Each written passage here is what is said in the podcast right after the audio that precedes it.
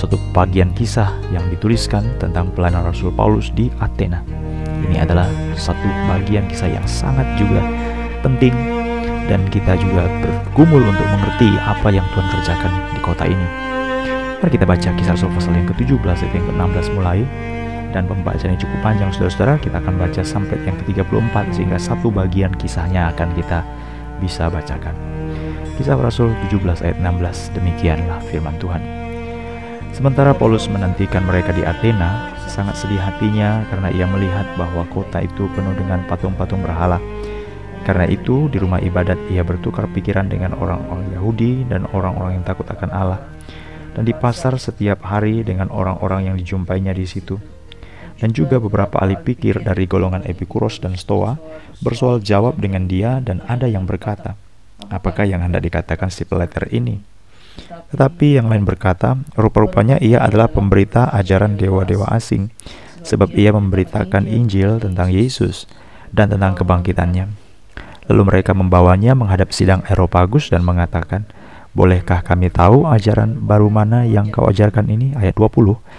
Sebab engkau memperdengarkan kepada kami perkara-perkara yang aneh. Karena itu kami ingin tahu, apakah artinya semua ini. Adapun orang-orang Athena dan orang-orang asing yang tinggal di situ tidak mempunyai waktu untuk sesuatu yang lain untuk mengatakan atau mendengar segala sesuatu yang baru. 22. Paulus pergi berdiri di atas Aeropagus dan berkata, Hai orang-orang Athena, aku lihat bahwa dalam segala hal kamu sangat beribadah kepada dewa-dewa. Sebab ketika aku berjalan-jalan di kotamu dan melihat-lihat barang-barang pujaanmu, Aku menjumpai juga sebuah mesbah dengan tulisan kepada Allah yang tidak dikenal. Apa yang kamu sembah tanpa mengenalnya, itulah yang kuberitakan kepadamu. Allah yang telah menjadikan bumi dan segala isinya, ia yang adalah Tuhan atas langit dan bumi, tidak diam dalam kuil-kuil buatan tangan manusia, dan juga tidak dilayani oleh tangan manusia, seolah-olah ia kurangan apa-apa, karena dialah yang memberikan hidup dan nafas dan segala sesuatu kepada semua orang. Dari satu orang saja, ia telah menjadikan semua bangsa dan umat manusia untuk mendiami seluruh muka bumi, dan ia telah menentukan musim-musim bagi mereka dan batas-batas kediaman mereka, supaya mereka mencari dia dan mudah-mudahan menjamah dan menemukan dia. Walaupun ia tidak jauh dari kita masing-masing, sebab dalam dia kita hidup, kita bergerak, kita ada, seperti yang telah juga dikatakan oleh pujangga-pujanggamu sebab kita ini dari keturunan Allah juga. Karena kita berasal dari keturunan Allah, kita tidak boleh berpikir bahwa keadaan ilahi sama seperti emas atau perak atau batu, ciptaan kesenian, dan kalian manusia. Dengan tidak memandang lagi zaman kebodohan, maka sekarang Allah memberitakan kepada manusia bahwa di mana-mana semua mereka harus bertobat, karena Ia telah menetapkan suatu hari pada waktu mana ia dengan adil akan menghakimi dunia oleh seorang yang telah ditentukannya. Sudah ia memberikan kepada semua orang suatu bukti tentang hal itu dengan membangkitkan dia dari antara orang mati. Ketika mereka mendengar tentang kebangkitan orang mati, maka ada yang mengejek dan yang lain berkata, lain kali saja kami mendengar engkau berbicara tentang hal itu. Lalu Paulus pergi meninggalkan mereka. Tetapi beberapa orang laki-laki menggabungkan diri dengan dia dan menjadi percaya. Di antaranya juga Dionysius, anggota majelis Eropagus, dan seorang perempuan bernama Damaris, dan juga orang-orang lain bersama-sama dengan mereka. Umat-umat yang Tuhan kasihi, waktu kita membaca apa yang terjadi di Athena, pada waktu Rasul Paulus ada di sana dan ini dituliskan sebagai pelajaran bagi iman kita, maka kita melihat dengan jelas sekali perbedaan antara Allah yang sejati dan Allah yang palsu agama yang sejati dan agama yang palsu. Dan pada waktu kita membicarakan itu, maka kita bisa melihat perbedaan-perbedaan itu dengan jelas sekali. Kekonyolan-kekonyolan yang terjadi, kelinglungan-kelinglungan yang terjadi, ketidaktahuan yang terjadi, segala sesuatu itu menjadi kabur. Tetapi di dalam iman yang sejati, semuanya itu menjadi jelas. Kita semakin cerdas. Logika itu betul-betul tidak ditiadakan, tapi benar-benar dapat berfungsi. Kenapa saya soroti bagian itu pada pagi hari ini? Karena kita melihat pada waktu Paulus itu berangkat dan sampai di Athena, kan dia berangkat sendiri saudara-saudara. Sedangkan Silas itu tinggal di Berea dan demikian juga dengan Timotius. Nah, sementara dia dia berangkat sendiri ya. Sementara dia menantikan mereka rekan-rekannya ini di Athena, maka Paulus jadi sangat sedih. Karena kota itu adalah kota yang penuh dengan patung berhala. Nah, saya ingin berikan kepada kita suatu catatan bahwa Athena itu adalah pusat daripada seluruh kebudayaan Yunani. Memang Yunani itu ibu kotanya Athena ya. Tetapi pada waktu ini kita sedang membicarakan bahwa seluruh dunia itu pusat semua daripada kebudayaan mereka itu adalah pada uh, Yunani. Yaitu di situlah para cendikiawan-cendikiawan pusatnya di sana, saudara-saudara. Jadi para filsuf-filsuf ya filsafat filsafat prinsip-prinsip kehidupan semua itu dibicarakan di sana. Maka saudara akan temukan orang-orang yang ayat yang kalau kita baca ayat yang ke-18 ya ada namanya ahli pikir. Jadi semua dipikirkan Kenapa ini bisa begini? Kenapa alam itu bisa begitu? Kenapa matahari? Ya, kenapa dunia ini manusia itu kayak apa? Nah, semua dipikirkan. Ya, jadi itu adalah memang itu sejarah ilmu. Jadi kalau saudara nanti ada yang melihat lebih jauh tentang bagaimana belajar ilmu pengetahuan, ya itu semua ada ilmunya dan mereka itu adalah ilmunya filsafat. Jadi ahli pikir di sana. Nah, itu satu. Yang kedua, kalau kita baca pada bagian firman Tuhan, dalam ayat yang ke-21, adapun orang-orang Athena dan orang-orang asing yang tinggal di situ tidak mempunyai waktu untuk sesuatu selain untuk mengatakan atau mendengar sesuatu yang baru. Jadi memang mereka itu punya suatu fokus, punya suatu tujuan, kebiasaan, punya suatu hari yang rutin untuk mendengarkan segala sesuatu yang berkaitan dengan ajaran-ajaran yang baru. Jadi ini merupakan suatu bukti bahwa memang kota ini adalah pusat daripada semua budaya. Jadi kebiasaan budaya, jadi hukum itu semua ada dibicarakan itu cikal bakalnya benihnya dari sini. Saya tambahkan lagi yang ketiga. Pada waktu kita membaca, maka kita juga menemukan istilah-istilah misalnya seperti dalam ayat yang ke-29 di sana dikatakan kita tidak boleh kita berasal dari keturunan Allah, kita tidak boleh berpikir bahwa keadaan ilahi sama seperti emas, perak, uh, atau batu, ciptaan kesenian, keahlian manusia. Jadi semua itu dikatakan di tengah-tengah suasana ini, saudara-saudara. Itu berarti segala sesuatu yang berkaitan dengan berpikir, ya, terus emas, ya, perak, ya, batu, ya, ciptaan seni, keahlian manusia, itu semua itu di sini dan bagi mereka itu bukan hal yang aneh. Ini memang pusat daripada semua kebudayaan, saudara-saudara. Budaya itu kan menyangkut seluruh kehidupan, ilmunya, ya kan, hukumnya, ya kan, pemerintahannya, ya, politiknya, sosialnya, masyarakatnya. Jadi ada sidang yang namanya sidang Areopagus. Sidang Areopagus dalam ayat yang ke-22 jadi sidang Areopagus ini juga adalah satu sidang yang membicarakan banyak hal, termasuk juga mengadili orang untuk ditetapkan bersalah dan dihukum mati juga di dalam sidang ini. Jadi sudah empat yang dibicarakan ya, menunjukkan bahwa kota Athena adalah pusat daripada semua budaya, semua keadaan di seluruh dunia. Karena pada waktu itu ada namanya Helenisme. Helenisme itu adalah segala sesuatu harus diyunanikan. Jadi bahasanya Yunani, budayanya Yunani. Jadi segala suatu ilmu pengetahuan, sekolah, pendidikan Yunani. Maka itu sekarang sampai sekarang ada. Makanya bangunan-bangunan itu juga Yunani. Jadi kalau saudara lihat, hampir di semua tempat bangunan pengadilan itu bergaya itu seperti ada bau Yunani. Ya, saudara-saudara ya. Memang begitu. Jadi itu ada pengaruhnya, hukumnya ya begitu. Jadi semua itu ada pengaruh. Namanya dulu ada Helenisme. Jadi sampai sekarang itu masih terus ada pengaruhnya. Dan di sinilah itu terjadi, saudara-saudara ini terjadi di dunia yang nyata, pernah terjadi dalam sejarah, bukan angan-angan. Paulus di sana dia begitu sedih karena kota itu penuh dengan patung berhala.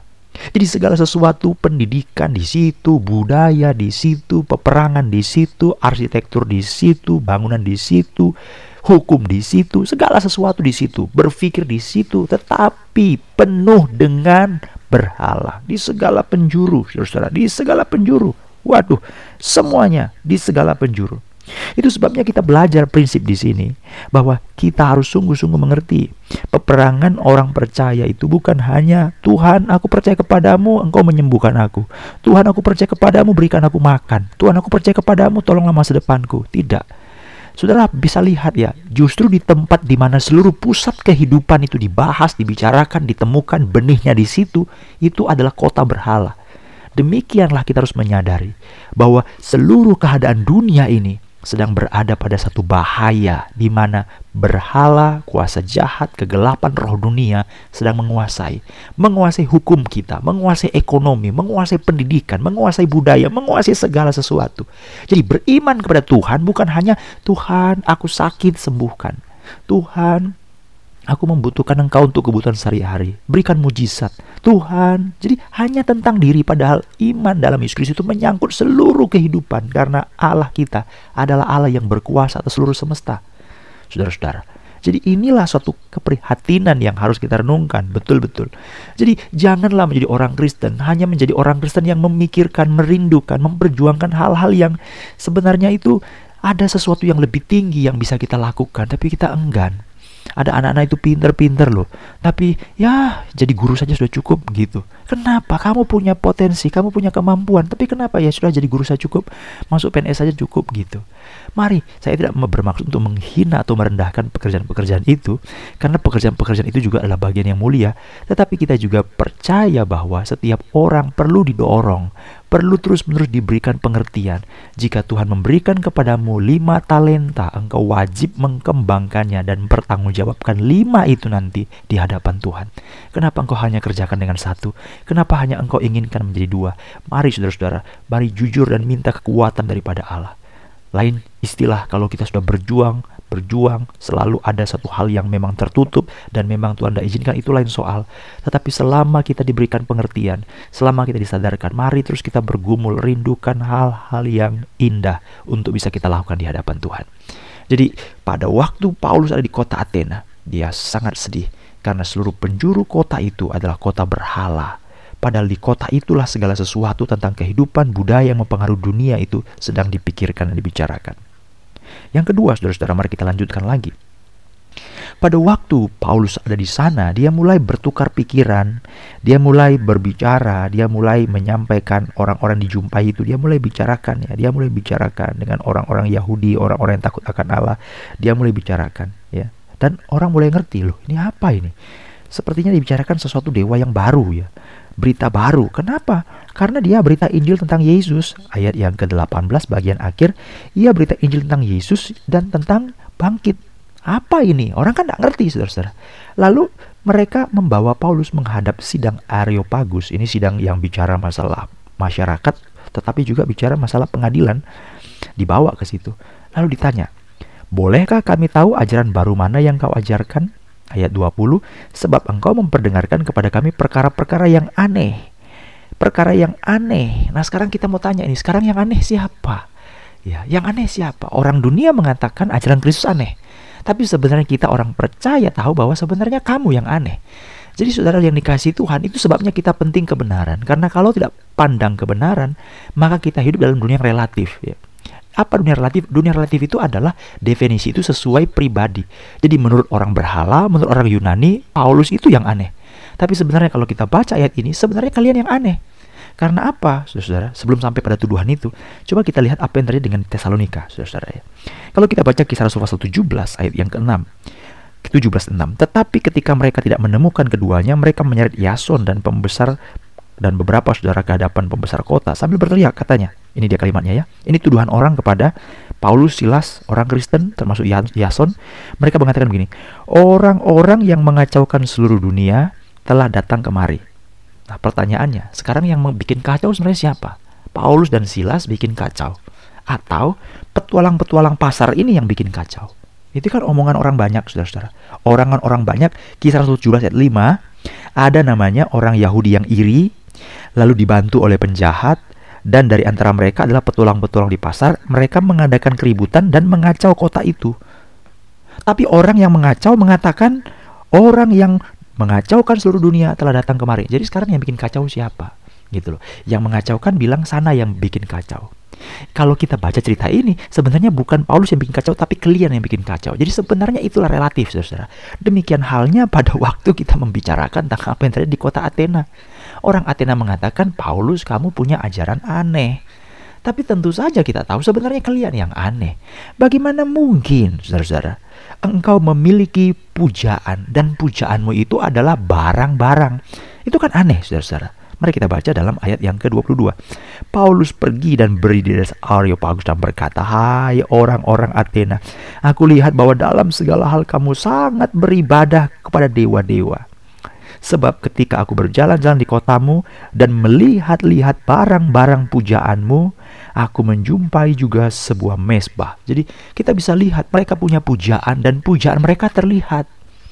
Bagaimana itu bisa terjadi? Pujaan mereka terlihat. Padahal kalau kita baca Yohanes pasal yang kelima misalnya, saudara-saudara, berbeda dengan kita orang percaya.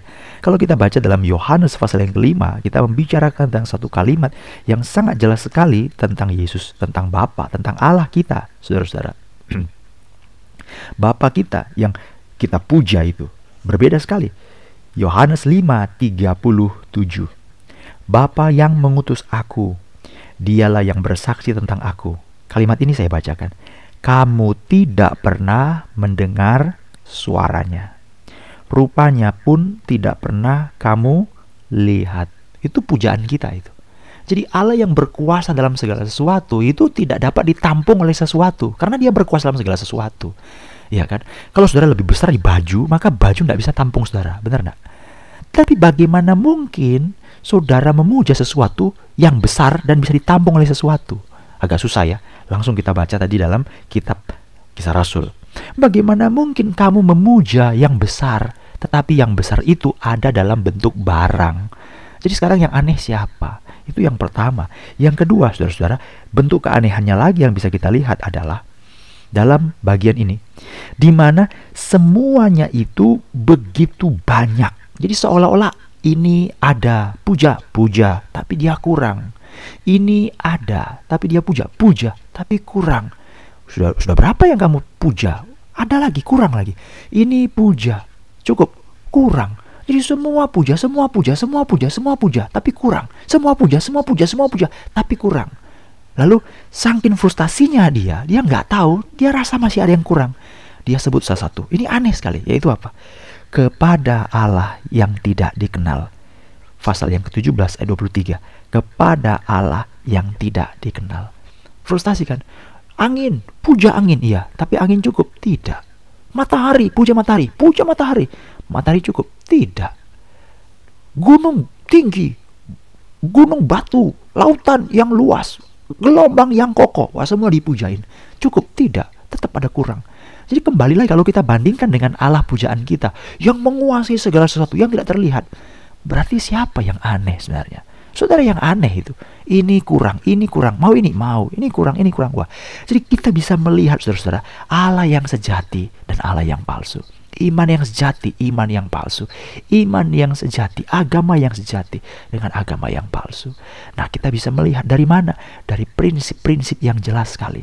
Itu sebabnya Paulus mengatakan, bagaimana mungkin Allah itu besar, Allah tidak bisa dikenali, Allah tidak bisa melampaui segala sesuatu, tidak dapat ditampung oleh barang-barang yang fana. Dia melampaui segala sesuatu, dia tidak dapat ditampung atau dia tidak berpikir dari keadaan emas, perak, batu, seni, keahlian, segala sesuatu dia lebih besar. Nah, saudara-saudara, inilah yang Paulus hendak bicarakan di kota ini. Sehingga pada waktu kita merenungkan ini, mari kita renungkan. Seringkali kita membatasi Tuhan dengan hal-hal yang kecil-kecil. Kalau aku tidak lihat sembuh, aku tidak percaya kepada Tuhan. Atau kita balik, mungkin kita nggak ngomong gitu, tapi secara nggak sadar kita ngomong cara terbaliknya. Jadi seperti misalnya tangan, saudara-saudara ada kiri, ada kanan ya. Kalau kirinya adalah, kalau Tuhan tidak sembuhkan, aku tidak mau percaya. Itu kan kirinya. Tapi kanannya, sembuhkanlah ya Tuhan supaya aku percaya. Kan gitu ya. Jadi itu ya kan. Sebenarnya doa kita sering seperti itu, doa kanan. Sebenarnya kanan itu sama parahnya dengan kiri, Saudara-saudara. Iya kan? Sembuhkanlah Tuhan supaya aku percaya kepadamu. Kirinya itu sebenarnya kalau Tuhan tidak sembuhkan, aku tidak percaya. Itu sebenarnya ya kan. Lawan katanya kan itu. Jadi sering kali kita berpikir kalau Tuhan memberkati aku setia. Kalau Tuhan menyembuhkan aku percaya. Kalau Tuhan memimpin aku mau rajin. Kalau Tuhan, jika Tuhan, bila Tuhan. Jadi semua itu kita batasi, batasi. Kita telah menjadikan Allah yang besar itu menjadi Allah yang kerdil. Karena apa? Bukan kita yang mengikut kepada cara dia. Bukan kita yang memahami pemikirannya. Tetapi kita yang menarik dia supaya dia ikut dalam berfikirnya kita betapa kita sudah berdosa kepada Tuhan. Padahal di kota Athena, kamu kota di mana semua budaya, berpikir, hukum, bangunan, arsitektur, sipil, masyarakat, kesehatan, astronomi, perbintangan, ilmu pengetahuan, semua ada padamu. Tetapi semua itu telah dicemari, telah dikuasai, telah dipengaruhi, telah dibumbui, telah di seluruh pelosok berhala-berhala.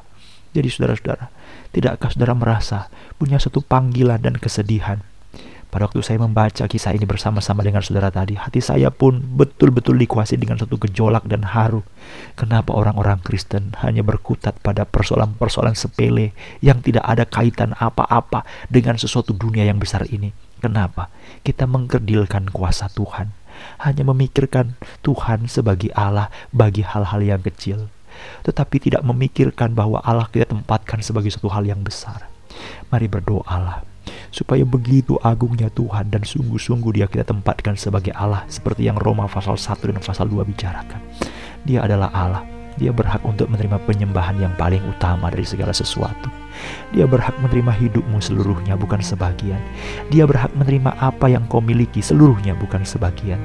Dia berhak untuk memiliki kehidupanmu seluruhnya, bukan sebagian. Hartamu seluruhnya, bukan sebagian. Kepintaranmu seluruhnya, bukan sebagian. Segala sesuatu dunia ini bukan sebagian. Hanya kelemahan kita lah. Tetapi dalam kelemahan kita, mari kita datang kepada Tuhan dan berkata, Tuhan jadikan aku orang beriman yang sungguh-sungguh mengasihi Tuhan yang sungguh-sungguh menjadi berkat di tengah-tengah dunia yang Tuhan ciptakan. Di mana pun aku berada, bukan hanya untuk mencari Tuhan, beragama kepada Tuhan, beriman kepada Tuhan untuk kepentingan dan kebutuhanku sendiri. Tapi aku mau beriman kepada Tuhan supaya aku dipakai oleh Tuhan menjadi berkat untuk sesuatu yang lebih besar, yang aku tidak tahu sampai sejauh mana. Tapi biar kehendak Tuhan jadi dalam hidup kita. Jangan sampai dunia yang besar, yang indah yang diciptakan Allah ini menjadi sesuatu yang dipengaruhi dan dikuasai oleh berhala. Tapi sungguh kita berdoa, peperangan ini peperangan bukan milik kita, tapi ini peperangan bersama-sama dengan Allah. Mari sama-sama saudara-saudara kita berdoa.